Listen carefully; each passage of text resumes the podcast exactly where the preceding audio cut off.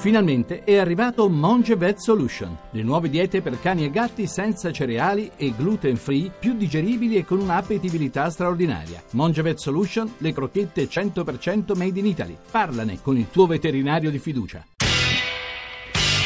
Radio Anch'io, l'attualità in diretta con gli ascoltatori. Io all'inizio della trasmissione ho citato, ma insomma l'abbiamo fatto nei nostri GR, le parole del Papa di ieri, almeno i bambini è il titolo di apertura stamane di avvenire, e quasi in ginocchio il pontefice ha auspicato eh, che si interrompano, eh, si interrompano, i bombardamenti, che si eh, provi se non altro a far uscire da Aleppo Est eh, i, non solo i civili, ma in particolare tra i civili i bambini e le donne. Ieri il ministro degli esteri Gentiloni ha visto i suoi colleghi tedesco e francese, Steinmeier, Airo. Non so, ministro Gentiloni, se lei abbia conosciuto, voglia ricordare anche lei Dario Fo per poi, parlia, per poi parlare qualche minuto di, di, Siria, di quel momento difficilissimo che stiamo vivendo. Ministro, buongiorno. Buongiorno, beh, sicuramente ho incontrato Dario Fo, ho conosciuto la sua famiglia e, e vabbè, la sua storia parla, parla, da sola, naturalmente la storia di, di, una persona che trasmetteva una straordinaria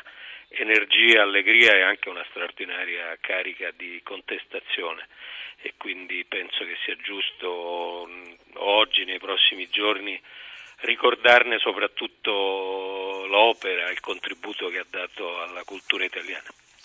Ecco Ministro, dicevo poco fa, di, stamane è particolarmente doloroso e difficile parlare di Siria dopo aver ascoltato le parole del pontefice, dopo aver ascoltato, lei le avrà o ascoltate o lette anche le parole molto dure che io ho citato all'inizio della trasmissione di Vladimir Putin. In un'intervista a TF1, la televisione francese, ha detto è pura retorica politica, sono pura retorica politica le accuse francesi, le accuse dell'Occidente, noi dobbiamo perseguire i terroristi anche se sono tra i civili e le morti sono la triste realtà della guerra. Fa abbastanza impressione. Ieri addirittura il Corriere della Sera titolava, come lei sa meglio di me, sul clima di guerra in Russia. Lo scontro con l'Occidente eh, sembra quello dei tempi della guerra fredda, Ministro Gentiloni.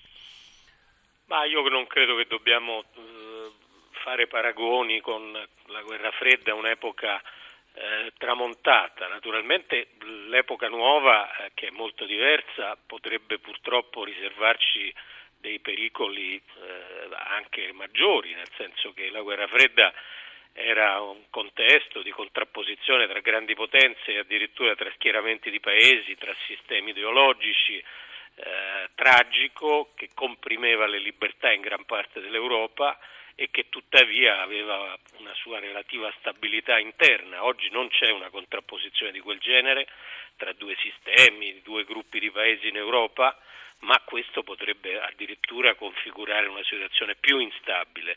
Detto questo, eh, in Siria il punto è fermare una strage che è in atto e come si fa? Bah, certamente non è semplice, però alcune premesse devono essere chiare. Primo, non si può ignorare che c'è in questo momento un responsabile principale della strage che è in atto ad Aleppo, che è il regime siriano. Perché se non abbiamo chiarezza nell'individuare questa responsabilità, oggi c'è l'idea da parte del, di Damasco di poter conquistare, tra virgolette, Aleppo Est, cioè un'area con quasi 300.000 abitanti, di fatto distruggendola, bombardandola continuamente. Questo è inaccettabile, è inaccettabile che la Russia dia copertura e tuttavia noi italiani continuiamo a dire che la soluzione non può essere militare, eh, non ci convincono anche proposte che sentiamo di nuove sanzioni nei confronti della Russia, speriamo tuttora che minimo di filo diplomatico possa essere eh, Ecco, a questo proposito, eh, Ministro Gentiloni, eh, fortunatamente insomma, abbiamo visto eh, Kerry confermare l'incontro di sabato in Svizzera con il suo omologo americano, eh, eh, Lavrov confermare con il suo omologo americano Kerry, lunedì se non sbaglio c'è una riunione a Lussemburgo tra i ministri degli esteri e poi c'è il vertice del 20 e del 21. Il punto, leggevo nelle analisi di queste ore, è che Putin in sostanza ha messo gli europei di fronte a un bivio. nuove sanzioni, o in realtà atteggiamento, eh, non dico eh, eh, acquiescente, ma insomma non rigido come forse l'Europa dovrebbe, dovrebbe tenere, perché il punto vero è che gli europei sono divisi sulle nuove sanzioni nei confronti della Russia, o sbaglio, Ministro? Ma noi credo che non dobbiamo indulgere nell'idea che, che, che l'Unione Europea sia un rubinetto per sanzioni che, e che le sanzioni risolvano tutti i problemi. Noi abbiamo in atto sanzioni che riguardano l'Ucraina eh, penso che eh, la questione eh, siriana vada affrontata in modo diverso, non credo che l'Europa eh, si metterebbe mai d'accordo co- su sanzioni sul tema siriano, sarebbe solo un modo per introdurre elementi divisivi ehm, all'interno dell'Unione Europea.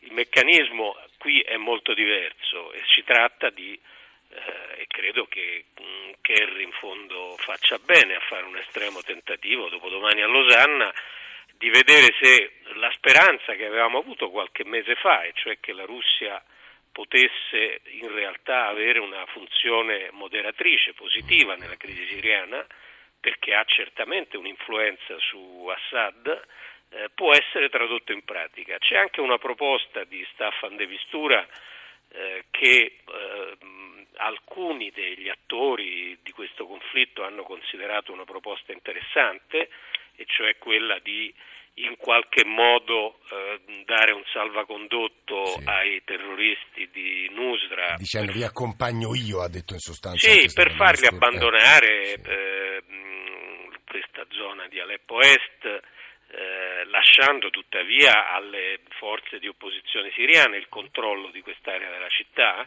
e quindi non coincida questo con un via libera al regime di Assad. Vedremo se questa proposta potrà contribuire al successo dell'incontro di Losanna. Non è facile, non dobbiamo, credo, farci illusioni, eh, tuttavia il messaggio alla Russia, credo in questo momento deve essere molto chiaro al di là della propaganda, e cioè che noi, proprio noi italiani che abbiamo sempre sostenuto che la Russia poteva svolgere un ruolo positivo, oggi siamo come si può dire, alle ultime verifiche, perché o questo ruolo positivo si esercita in queste ore, in questi giorni per fermare quello che è in corso ad Aleppo Est oppure se continuano i bombardamenti sugli ospedali, sui mercati, sui civili sarà molto difficile ricostruire poi un clima diplomatico di collaborazione. Eh sì. Ministro Paolo Gentiloni, nostro ministro degli esteri, grazie per essere stato grazie con noi stamane a Radio Anch'io. Il ruolo della Russia, il momento che sta vivendo la Russia può esserci spiegato da Marchinnaro, che è il nostro corrispondente a Mosca e poi stamane a Radio Anch'io chiuderemo la trasmissione di nuovo tornando su un ricordo di Dario Foio, poi mentre ascoltavo Paolo Paolo Gentiloni vedevo anche eh, le agenzie, il moltiplicarsi di, di, riflessioni, di commenti, di valutazioni internazionali. Su questo punto io insisterei molto. Mark, buongiorno a te. Sì, buongiorno, buongiorno a voi.